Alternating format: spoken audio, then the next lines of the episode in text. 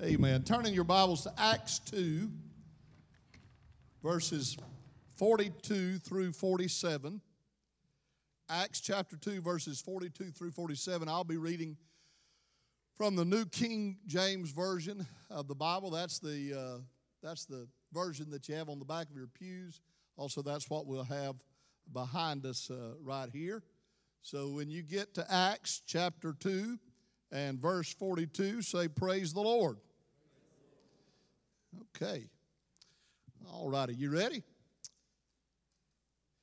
We're going to be speaking today on the second in a two in a four-part se- series on the acts of Westward, the action of Westward. Our our premise is if they were to write a history like the book of Acts on Westward Church of God, how would it read?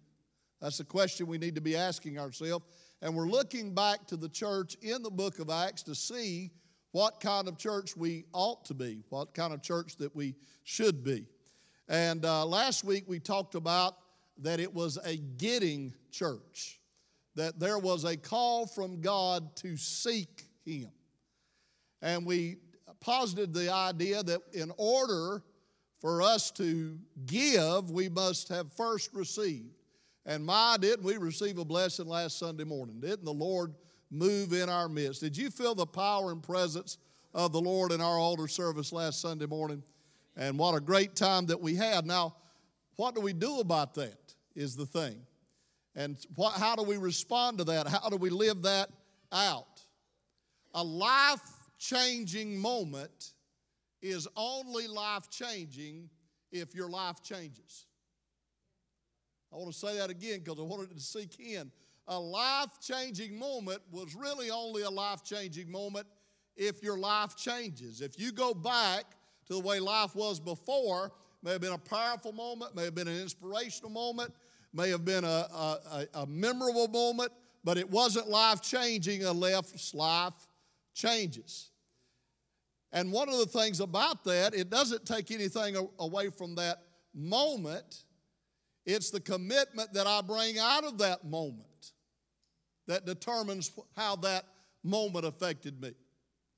And so we had a great service uh, last Sunday, and like the church in the book of Acts that experienced that great outpouring of the Holy Ghost on the day of Pentecost, now we're reading what they did about it. And so that church that had answered the call, a call to seek, that church that had been involved in receiving and getting that blessing from God, now they became a giving church, and that involves a commitment to serve.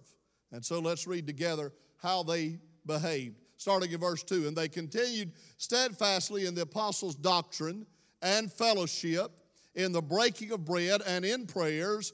Then fear came upon every soul, and many wonders and signs were done through the apostles. Now all who believed were together and had all things in common and they sold their possessions and goods and divided them among all as anyone had need. And so, continuing daily with one accord in the temple and breaking bread from house to house, they ate their food with gladness and simplicity of heart, praising God and having favor with all the people. And the Lord added to the church daily those who were being saved. We're talking about giving a commitment to serve. Father, in the precious and holy name of Jesus, we pray that you'd add your uh, fire of the Holy Spirit to this service and sermon today, that we would be able to experience you and that we would be changed by your word. In the name of Jesus, amen and amen. Give the Lord a hand clap of praise for his word. The church, I believe, was conceived in the shadow of Mount Hermon, where Jesus said, in response to Peter's revelation, Upon this rock I'll build my church, and the gates of hell shall not prevail against it. But the church drew its first breath on another mountain, on Mount Zion, in an upper room that we call Pentecost. It was on the day of Pentecost. And the church was birthed in fire. It was birthed in glory. There was a blaze of glory. There came a sound from heaven as of a rushing mighty wind. And Divided tongues of fire set upon each of them. And they began to speak in other tongues as the Spirit gave them utterance. There was a wind from heaven, a fire falling from heaven.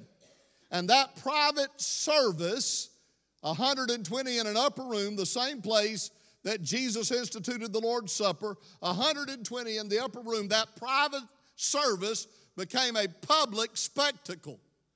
They got out from the upper room, it was noised abroad, and the world saw that what was happening. And that public spectacle led to a powerful sermon Peter preached on the day of Pentecost. And that powerful sermon resulted in a plenteous salvation. 3,000 were saved that day. But what about when that experience was over? That was a great day. It was a, it was a seminal day in church history. It's wonderful. I like to look back on the days that my children were born. It's a wonderful day my children were born. You know, you hold your children uh, in your arms and they're newborn, and every time that they yawn, every time that they stretch, every time that they giggle, forgive me for this, but every time they toot, it's just all, it's just magical. Everything they do is magical. I have to say, my 17 year old son has lost his magic when he does some of those things. But what if on the day of their birth, that's, you know, look back at those baby pictures. What if after that I just, you know, just kind of put them in a closet, left them alone? It's a great day, but it was, it, it was the start of their life. It wasn't the culmination, it was the start. That great day of Pentecost was the start of what God was doing with the church. It wasn't the end of it, it was the beginning of it. And so, what did they do then? How did they act then? That life changing moment was life changing. It changed the way that they lived. And there's an old saying that the proof of the pudding is in the eating. It can look good, but how does it taste? And so, how does our relationship with God influence how we live? Not only personally, individually, but collectively. And Luke gives in Luke chapter 2, verses 42 through 47, he does this along and along throughout the Gospel of Acts. He gives a status update on the church. He gives us a glimpse of how they were living right after Pentecost. And the Bible says certain things as, uh, uh as they lived as a result of that powerful Pentecostal blessing. The first thing that we know about them is they were a learning church that they continued steadfastly in the apostles' doctrine. I like the way one Bible writer says this. Uh, he interprets it this way it says, they persevered in the apostles' teaching. I like that. They persevered. So, all of you sometimes when I get through preaching say, Well, we had to persevere through that one this morning. Well, good, you're being biblical. It's not always, can I say this to you? Biblical teaching, biblical preaching isn't always going to be inspirational. It's not always going to stand us on our head. Sometimes the greatest work that the Holy Spirit's doing is when we're learning and the Holy Spirit is doing something on the inside of us. Now, as Pentecostals, we think if every sermon they're not swinging from the rafters, we hadn't accomplished anything. But I'm going to tell you, I've been in a lot of services and among a lot of sermons that excited me in the moment, but when I got through, I couldn't tell you a whole lot of what they said. He said, We had a great service this morning. He said, Oh, what did the pastor uh, preach on? I don't know, but he sweated a lot. It was, it was good. I believe in spirited preaching. I wish mine was more spirited. I wish the response to it was more spirited. Maybe A equals B, I don't know. But I will tell you this that there's some continuing steadfastly that has to go on. And you're not going to get everything that you need from God in one sermon. Everything that needs to be accomplished in our lives and in our church is not going to happen as the result of one sermon. There's a cumulative effect of the preaching and the teaching that goes on in the church. What you learn in Sunday school, what the children learn in children's church, what we do on Sunday morning, Sunday night, Wednesday night. All of those things are a cumulative effect. The Word of God becomes engrafted to you. It's not I heard a message and got a, a tweetable uh, idea out of it. I'm going to tell you the gospel is not contained in just 120 characters. You know, when we were coming up, there was bumper sticker religion, honk if you love Jesus. Then there was t shirt religion, WWJD. Then there's these little bracelets that, that, the, that the young kids wear. And now there's tweetable religion. You know, they just live off of tweets, the younger people do. Older people live off of Facebook. There's more to that involved. There's a continuing steadfastly in the apostles' doctrine and fellowship, spending time together, and in the breaking of the bread and spending time around the table of the Lord, and in prayers. There's some praying that has to do. I'm going to tell you, uh, when I was uh, uh, just a kid, we uh, experienced during the Carter administration we experienced a, a, shortage in gasoline. Anybody remember that? The long gasoline lines and all of those kinds of things. I'm going to tell you, we are desperately on the precipice in the church of a shortage on prayer warriors. We had a generation that knew how to pray that are going on. Those people that have propped me up in my life through their prayers, they're going on. I'm going to have to learn how to do some of my own praying. So they continued in that. They were learning, and then they were a leaning church. Fear came upon every soul, and many wonders and signs were done through the apostles. They leaned upon the Holy Ghost of God. You and I have both known churches that they did that first part. They were a learning church. They had come to church and they'd have their Bibles open and they'd take notes and all of that kind of stuff but it was all just from the neck up. But I'm going to tell you, it has to be more than just learning about what this book says. It's about experiencing what this book is, and it's about the same one that wrote the book, the Holy Ghost of God, living in us and living through us. Jesus did not say, When I'm gone, you'll read the Bible and try your best to apply it. Jesus said, When I'm gone, there's another teacher that's going to come who is the Holy Ghost of God, and he will lead you and guide you into all truth. And so they were a church that not only was rooted and grounded in Scripture, but they were a church that were depending upon the Holy Ghost of God to do what they could not do. And the supernatural is the natural state of the church. In fact, you take the presence of the Holy Ghost out of the church, and you don't even have a church. What you just got a, is a, a club, a group of like minded people. But where it's the church, it's the power of the Holy Ghost. Now, some of you say, Well, I don't know if I believe in all of that. Well, let me tell you this if you're saved, you were saved by a work of the Holy Ghost. Right? So, why do we shy away from His work? So, they were a leaning church, and then they were a living church. Now, all who believed were together. Isn't that a wonderful word? Together. And they had all things in common. Now, the idea of all things in common, that word common is the word uh, koinos. And it, it's, it's the kind of fellowship in the Bible that's called koinonia. And the New Testament was written in what they call Koine Greek. And what Koine Greek is, is it was common Greek. It was not written in classical Greek. It wasn't written in the same way that Aristotle wrote or Socrates wrote. It was written in everyday common or vulgar Greek. Not vulgar in the sense of profane, but vulgar in the sense of it was common because the Lord wanted people to be able to read and understand His Word. That's one of the reasons that I've never understood the, the, the, the, uh, uh, the venom that comes out with some people about uh, newer translations of the scripture.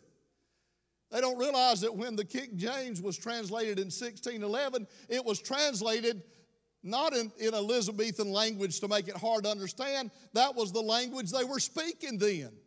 And that's why they wrote it in that. They were trying to get it down to the language of the common people. You know, for the first, uh, uh, for a thousand years, from about 400 AD to 1400 AD, you had to know Latin, which was a dead language.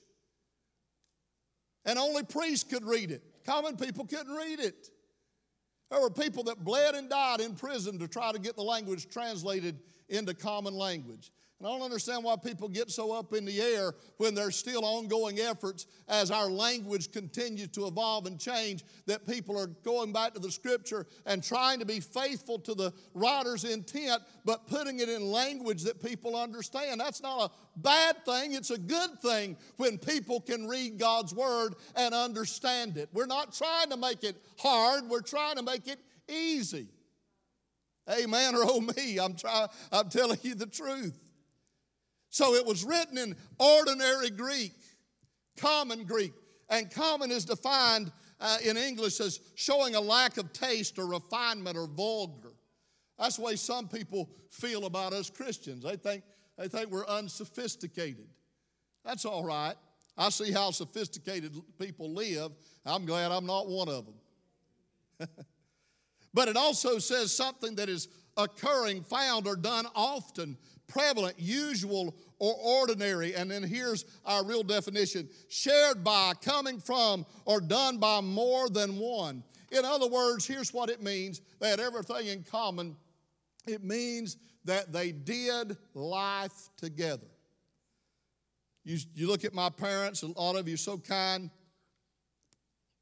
in the kind things you say about uh, my mom and dad, and, and uh, you know, they, they, they're doing all right. Of course, you know, I've pastored them a large part of their later years, so that's why they're doing so good. But, but they, uh, I mean, they, they're godly people, and I thank God for them. But when, when, and you've heard me say this before, but when I was growing up, we didn't go to church. We didn't attend church. We were part of a church. Oh, we did go, we did attend, but we didn't just go, we didn't just attend. We were part of the church. There's a difference. And God wants us to be a part of a church. He wants us to do life together. Acts 4:32 describes this. It says the multitude of those who believed were of one heart and one soul. Neither did anyone say that any of the things he possessed was his own, but they had all things common. If I've got it and you need it, you can have it. Because they did life together. Acts 45 says they sold their possessions and goods and divided them among all as anyone had need. Now, this message could easily be called a commitment to share instead of a commitment to, sh- to serve. But the fact of the matter is, is that you can't share without serving, and you can't serve without sharing. Jesus said, Let the greatest among you be the servant of all. Now, this where they divided all things equally among one another, sold things, and had all things common, this was not communism as we know Marxist communism to be. It was not communism, but it was communalism. They did share everything. They sold their possessions and they lived together.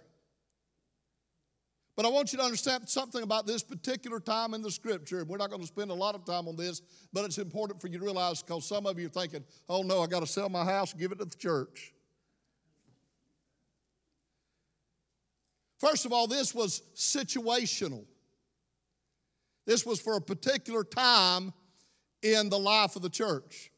Those people had come from all over the world for Passover. Jews that lived in different parts of the world had come home to Jerusalem to celebrate Passover. And then they stayed around Passover. Uh, after Passover, they stayed 50 days to the Feast of Pentecost. And then they were going to go back home. But the Holy Ghost interrupted their deal. The Holy Ghost came. And when they got saved, they wanted to stay where the Spirit was moving. That happens often in our services. Sometimes when you at the end of a Sunday night service and you're ready to go and you're hungry and that kind of stuff, and you're waiting for people to quit talking, so you blink the lights so they can leave. I don't look at that and say, Boy, I wish that crowd would hush. I look at that and say, Isn't that wonderful that our people want to stick around an atmosphere that is fertile and fruitful? You have an old dry, dead service, people run over each other, stampede and try to get out the door. But you have a service like we had last Sunday morning, people will stick around. And you know, already we got out at about a quarter to one. Nobody said, Boy, it went too long this Sunday. They're still talking, just, just wanted to just bask in the afterglow of the presence of the Lord. They wanted to stay where the Spirit of the Lord was. And so you got people from all over the world that they don't have connections, they don't have livelihoods. It was necessary, it was situational. And next, it was spontaneous. Not just spontaneous in the sense of off the cuff, but here's what spontaneous means performed or occurring as a result of a sudden inner impulse or inclination and without premeditation or external stimulus. Here's the synonyms unforced, voluntary, unconstrained, unprompted, unbidden, unsolicited, unplanned, unpremeditated, unrehearsed. In other words, God didn't tell them, Thou shalt sell everything you have and have all things common. It was not God's command. The apostles didn't say, you know what, we need to sell, you need to sell. It's not like some kind of cult leader says you need to sign your property over to us. It wasn't a get rich quick uh, uh, scheme by the 12 apostles. This was something people did out of their own impulse. I've been in services where the Spirit of God was moving and people start taking out money and bringing it to the altar and throwing it on the altar. I heard of one service, somebody told me where Vestal Goodman preached. And they said that, that she preached hell so hot that one guy got up and came and put his packet of certs on the altar. He said, I just wanted to give up something for Jesus. People respond to giving. William Barclay said this real Christians cannot bear to have too much when others have too little. John said in 1 John 3 17, Whoever has this world's good sees his brother in need and shuts up his heart from him or his bowels of compassion. How does the love of God abide in him? This was spontaneous. They wanted to do it. God doesn't call on us to do that. He does call on us to be willing to do that. He does call on us to be willing to help those that are in need. And I'm going to tell you, uh, just like any other group of people, I could stand up here this morning and list some areas that we as Westward Church of God could do better, could improve, should change, all of those kinds of things. But I can tell you one thing about Westward Church of God. I've seen time and time again when one of our own was in trouble, people will dig deep down into their pocket and do whatever they can do to help one of their own. That's the love of God in action. There was a guy by the name of, of, uh, of, of Joseph. And, uh, and, and Joseph, he, he, he and his, probably his sister in law, owned the house, maybe sister owned the house uh, where the Lord, the, the uh, upper room was. And he got, he got so full of the Holy Ghost, he sold his property and gave it to the apostles, laid it at their feet. Uh, they gave him another name, which meant son of consolation, Barnabas. Well, there was an, another group in the church, a, a man and a wife, Ananias and Sapphira, and they saw that he was getting good press. They saw that people were bragging on him, patting him on the back because of his generosity. And they said, We ought to do the same thing. But then they talked to each other and they said, Hey, uh, let's sell that uh, field that we've got, but let's, let's keep half of it and let's give the other half to the church. And that way we'll get credit for being generous, but we still won't be out all of our money. And the Holy Ghost uh, revealed that to Apostle Peter.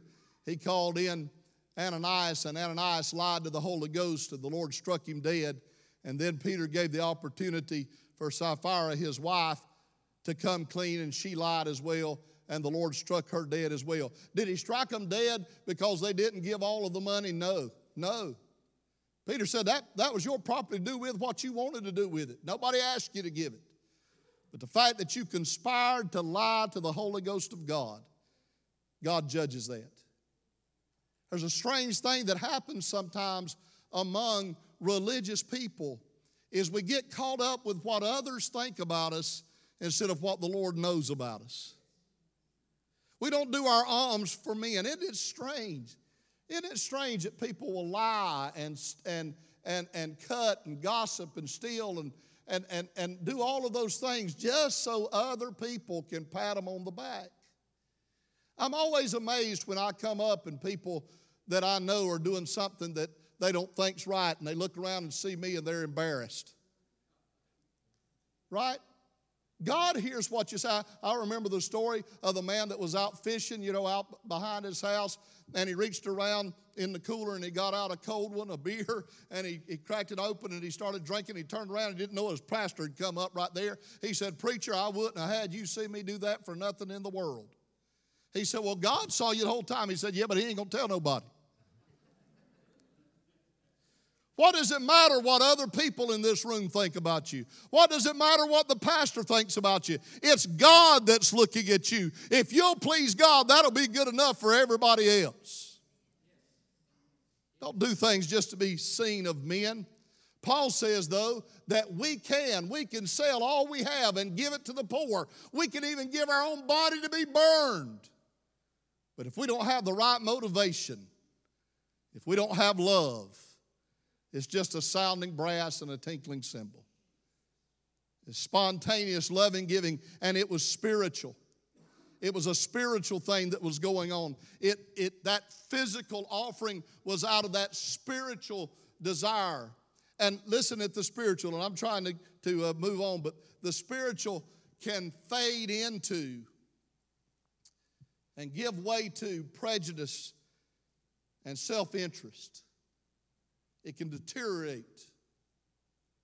I, I want to show you a quick video. We don't have a lot of time, but I want to show you a quick video of uh, what our sharing looks like sometime.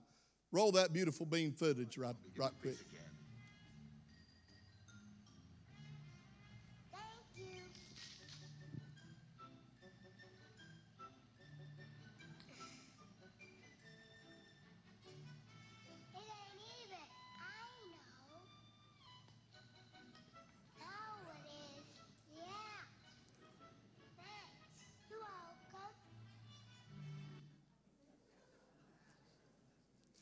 You know, that's, that's the reason that, that Marxist communism socialism and that kind of stuff never works, is because somebody's half is always the bigger half.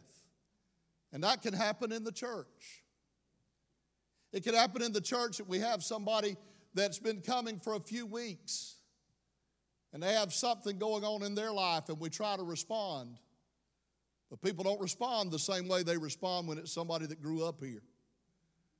If it's somebody that grew up here, boy, we want to put on the dog. We want to make sure it's the finest and the nicest. But if it's somebody that's been coming a couple of months, we say, well, you know, we can go along and get along.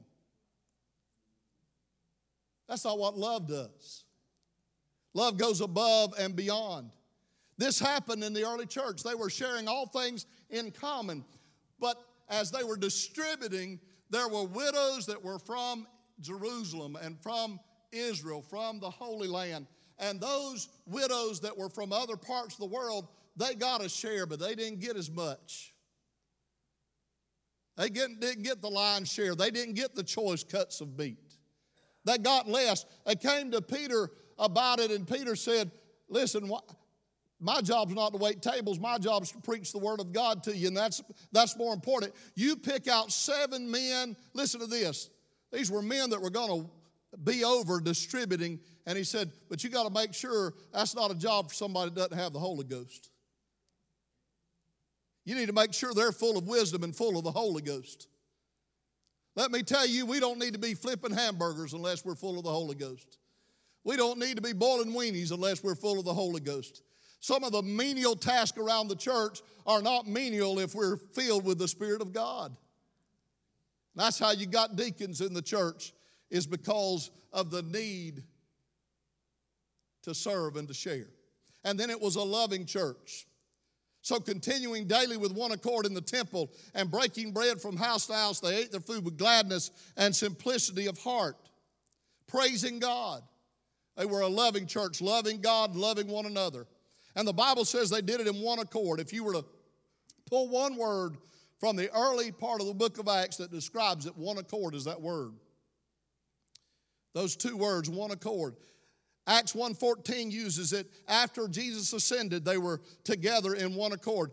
Acts 2:1 when the Holy Ghost came they were in the upper room in one accord. Acts 2:46 which is in our text it says they were in one accord. One uh, translation the ERV says they had a common purpose. In Acts 4:24 when Peter and John healed the lame man they got when they heard the testimony and rejoiced of what God had done they were in one accord. Acts 5 and 12 they met in the temple in a place called Solomon's porch and they were in one accord. The word is homothumadon, and it's used 12 times in the Bible, 11 times in the book of Acts. And here's what it literally means one accord. They're of the same passion. Doesn't mean that they just agree on doctrine. It does, they do, but it doesn't mean they, that they just are all dedicated to the same cause. They're all passionate about the same cause. Romans 15, 5 and 6 uses it. Now may the God of patience and comfort grant you to be like minded toward one another according to Jesus, that you may be with one mind and one more mouth. Glorify the God and Father of our Lord Jesus. One mind and one mouth. Preaching the same thing, believing the same thing, loving the same way. Now, a lot of people think that the unity of the church is a passive thing. It's not a passive thing, it's a passionate thing. There's some fire about it. In fact, this word passion can even be translated wrath, anger, indignation. It's something that, that makes you breathe hard. It's something that, uh, that gets your blood up. It's something that stirs you. If we're passive about the work of the Lord, let me tell you what the New Testament calls that passivity lukewarmness. Being passive about God's work is to be lukewarm. And the Bible says that we shouldn't just have, and I know, Lord, boy, we could, we could spend the morning going down the list of the great heritage of this church of individuals that were passionate about God and we celebrate them and honor them. But I'm going to tell you, that shouldn't be a select few. That should be what the church is that we are all of one passion, that we are all passionate about the Lord Jesus Christ. And can I tell you that, that, uh, that life like that attracts people? So they were also a church that was lighting the way. They were praising God, having favor with all the people. They got along with people in society. It was not said of them when they went to a restaurant, Christians complained the most and tipped the least. That would, that would not have been said of them. It wouldn't have, been, wouldn't have been said of them, boy, if you do business, don't do business with a preacher. Don't do business with church folks, they'll beat you out of it. Don't do business with them, they'll expect something for nothing. They always come with their hat in their hand. I, am not trying to be critical because I know people worked and labored for the Lord, and I'm not trying to criticize them. But there was a time in the history of Pentecostal churches where we would go out soliciting. And people would go out into to the juke joints and the honky tonks and the bars and the businesses around town asking them to contribute to the church. And maybe that's okay, but I wondered if they'd go in those same places to try to give them the gospel of God. I, don't want to be harsh with this, but I'm going to tell you something. If we will sell a raffle ticket or a chicken dinner to somebody to raise money for us to remodel something around this church, and we are not willing to talk to that same person about their salvation, I'm going to tell you we need a realignment of our priorities. Amen. Amen. Amen. We need a realignment. They were lighting their way. They were praising God and having favor with all the people. And as a result, the Lord added daily to the church those that were being saved. Life like that attracts people. Now, look, there is a holiness that is off putting to people, a self righteousness that causes people to shy away. But there is a holiness that's pure, but it's lovely. That's the way Jesus' holiness was. The holiness of Jesus never ran off the prostitutes and the alcoholics and the drunks. Now, the religious people didn't like him too good, but the lost people loved him. Here's what the psalmist said in Psalm 133 Behold, how good and pleasant it is for God's people to dwell together in unity. It's like the precious ointment that ran down the beard of Aaron, running down into the skirts of his garments. It's like the dew of Mount Hermon descending upon the mountains of Zion, for the Lord, the Lord commanded uh, the blessing, even life forevermore. Isn't it a shame around South Georgia that you can visit a lot of people that are nowhere to be seen in church, and if you go back far enough and visit with them, they'll tell you they got church hurt? Isn't that the most awful word you've ever heard? Church hurt. And I know there are people that look for offense, and I know there are people that are thin skinned, and I know there are people that get offended where there shouldn't be any offense. I know that, but I also know there's a lot of people that claim the name of Jesus that are just downright sorry, mean. Mean. Mean spirited. And look, we don't all bat a thousand. No, we don't all bat a thousand, and we're human. But I'm going to tell you, if we're ever mean, we ought to be man or woman enough to go to somebody and say, I'm sorry I acted like that. Forgive me, and I love you. We've got to be God's people. We've got to deal together. And it hurts more when it's a brother or sister in the Lord because the expectation is more. David said, I could have handed I could have handled betrayal from anybody, but it was the one that would walk with me to the house of God that betrayed me. Oh, it just hurts more. John 13 35, Jesus said, By, all th- by this, all men will know you're my disciples if y'all speak in tongues. I know you got it on the screen, so I know you know that's not right. Y'all speak in tongues, if y'all believe the same doctrine, if y'all sing the same style of songs, all men will know you're my disciples if you have love one for another. Love is the earmark of the Christian. The Roman Emperor Hadrian sent one of his advisors, Aristides, he sent him to spy out Christians. They were such a force and such a movement in the early centuries uh, AD that he got to find out what they were all about. And Aristides didn't understand, he wasn't spiritually minded, and he kind of had a mixed report, but there was one statement that he made that has thundered down through the centuries Behold how they love one another. The story is told that the Apostle John, who was the only one of the apostles to die a natural death. He had been boiled in oil and it didn't kill him.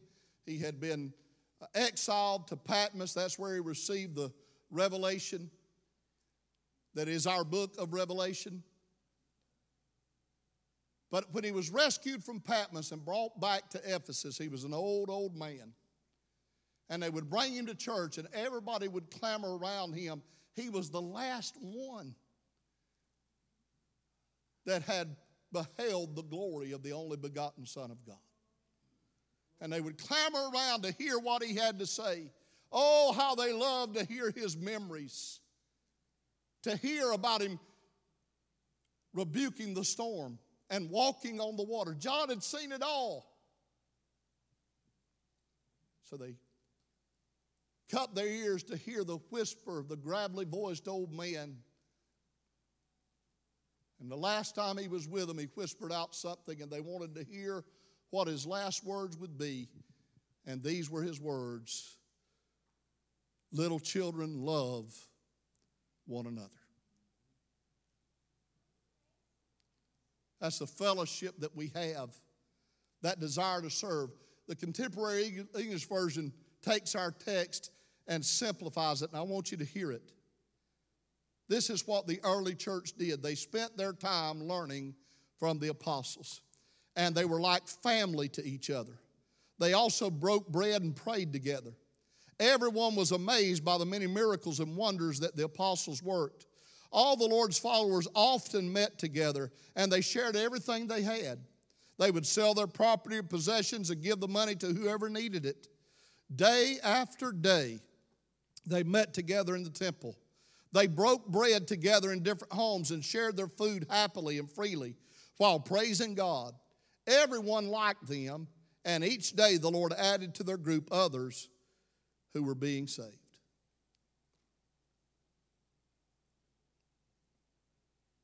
I want you to stand, and in just a moment, we're going to do something totally different, unlike anything I guess that we've ever done.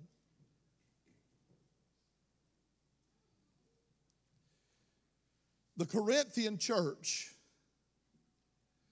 was a church that the Apostle Paul said, he said to them, You don't fall behind in any spiritual gift. If you wanted to shout, if you wanted to dance, the Corinthian church was the church for you. If you wanted a word of wisdom, a word of prophecy, if you wanted a, a message in tongues, an interpretation of tongues, if you wanted to have a good old hairpin slinging Holy Ghost fit, the Corinthian church was the church for you. But the Apostle Paul had to write to them because when they'd get together and they'd have dinner on the grounds, each family would bring their own stuff and they wouldn't share. So the wealthy families would eat filet mignon, while the poor families would eat pork and beans. And there was a line of demarcation between the haves and the have nots. And when they would celebrate the Lord's table, they were in such a rush to get there, they would trample over one another to get there, push each other out of the way. I remember the first night we were here, Jan, you know the story I'm going to tell. I think it was maybe the last time that y'all let me go first. And uh, it was my first Wednesday night, and they said, you know, we decided we were going to have a meet and greet. So I think it was probably Jan said, y'all come on, the pastor come on first, his family come on first. So we handed a plate to Cameron. He was cute back then, about seven years old. And so he got the plate. And Gigi, bless her heart, Mary Helen, she just knew it was some youngin' cutting in the way of the preacher. So she just popped his hand. and somebody said, That's the preacher's son. She said, Oh. and we always had a good laugh about that. Can you imagine this church that was so full of the power of the Holy Ghost and so selfish that they would push each other out of the way to get to the Lord's table? And that's why the Apostle Paul said, when you partake of the body and the blood, tarry one for another. You know, when I was growing up, I thought that meant half the church prayed while the other half did communion. That's not what he's saying. He's saying, wait, wait your turn. And here's what he told them He said, Now look, just like that bread is one loaf, when you celebrate communion, which is the same root as community, which is this comes from common union. And our common union with God, what we have in common with God, is the body and the blood of the Lord Jesus. So when we celebrate this, we celebrate in what we have in common with God, and that's Jesus. He was God and man, and He bridged that gap. But Paul said, just like that bread's all one loaf, when you celebrate and tear that bread apart and pass it out, you need to remember you're all part of the same body. That what you have in common with each other is the body and the blood of the Lord. I'm going to pray, and at the end of this prayer, I'm going to ask every Christian to come down to this altar. And what we're going to do is we're going to have a young person standing on each corner, no matter what direction you come, two on the inside, two on, uh, you know, on each side, and one on each outside, and they're going to have some uh, hand sanitizer. And uh, we're doing that for your safety and also you, you'd feel good about this. And then when you get that hand sanitizer, we're going to raise our hands and worship the Lord to let the hand sanitizer dry. Right? And then we're going to take this loaf and we're going to start tearing it and passing it to one another and sharing it one to another. You say somebody else is going to handle what I eat? Yeah, that's why we're doing the hand sanitizer. And don't worry, we're not going to all drink out of the same cup. What we're going to do after we get that, we're going to one by one or family by family, we're going to come and just dip that bread just ever so gently into that cup and, and we'll partake of the of the of the communion that way together. Now listen, I want you to have something in common with me, but more importantly, I want you to have something in common with the Lord today. So if you don't know the Lord as your Savior, what this represents is what you can have in common with the Lord. You can know Him today because Jesus' body was broken and His blood was shed so that you could be saved. So we're going to pray for you first, and then we're going to have you come just very orderly as they sing, okay? Bow your heads. I'm going to ask the whole congregation to pray this with me today. Pray it aloud. Say, Father, in Jesus' name, I know that I've sinned. I know that I've done wrong. I'm asking you to forgive me. I'm asking you to come into my heart, be my Savior and my Lord. I confess you as my Savior. I confess you as my Lord. And I thank you for saving me. In Jesus' name, amen. Now, as every head is bowed and eyes are closed, if you prayed that for the first time today, I want you to lift your hand. Praise the Lord. Praise the Lord. Now, if you were here today and you've known the Lord, but you had drifted away from Him, and today you've come back home to the Lord, I want you to lift your hand. Praise God for this one. Praise God for this one. Praise the Lord. We've had people, Ray, look at me. We've had people raise their hands that they came home to the Lord today, that God has restored them and saved them. Would you give the Lord a hand clap of praise for that? Amen. Dad, come right here. Come right here. Turn around. This man right here I'm asking you if you prayed for the Lord to save you today, or if you came home to the Lord after service, I want you to get with Him. He's going to get your name and your number, and He already knows some of you, and He's going to work with you and help us stay in touch with you, okay? Now, look at me. If you've been washed in the blood of Jesus, and it doesn't matter if it was 50 years ago or 50 seconds ago, if you've been washed in the blood of Jesus, you're now worthy to partake of this. And I'm going to ask you to come. We're not going to tarry long, but I'm going to ask you to come. As you walk by, they're going to give you a little bit of hand sanitizer. Just come right down this aisle, right up the middle aisle. Just come right on. Just gather around the front. You may have to gather down the aisle.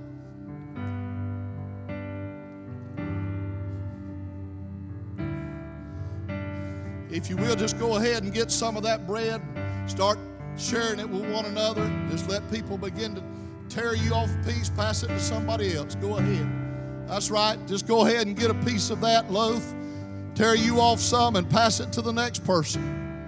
That's right. It doesn't take much.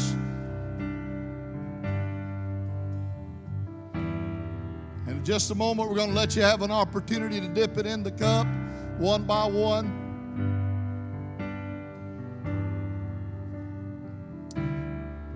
Come on up. That's right. Come on up. Great, great. Boy, y'all are doing so good. Just share it with one another. That's right. Just, just go ahead and take that bread with you and begin to pass it through. Just go ahead and take it begin to pass it. That's right. What a great job.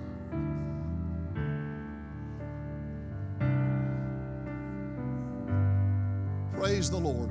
Oh, you're doing so good. Doing so good.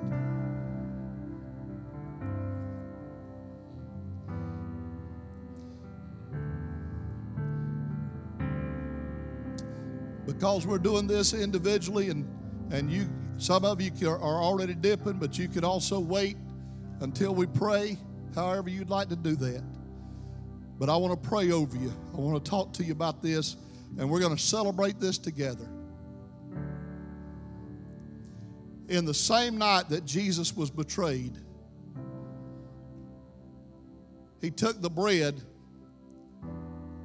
and when he had broken it, he said, This bread is my body, which is broken for you.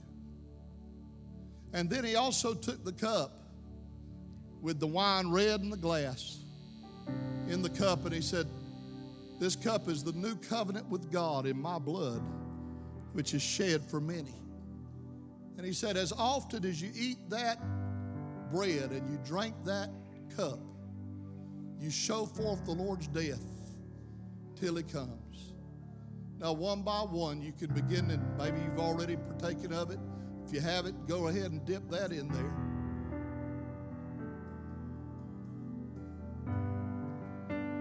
You may partake of the bread and the cup.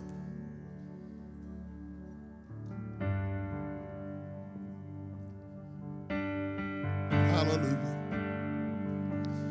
I was lost, now I am found. I was blind, now all I see. After you partake, just lift your hands and begin to thank God. Jesus is my Hallelujah, Lord, I love you.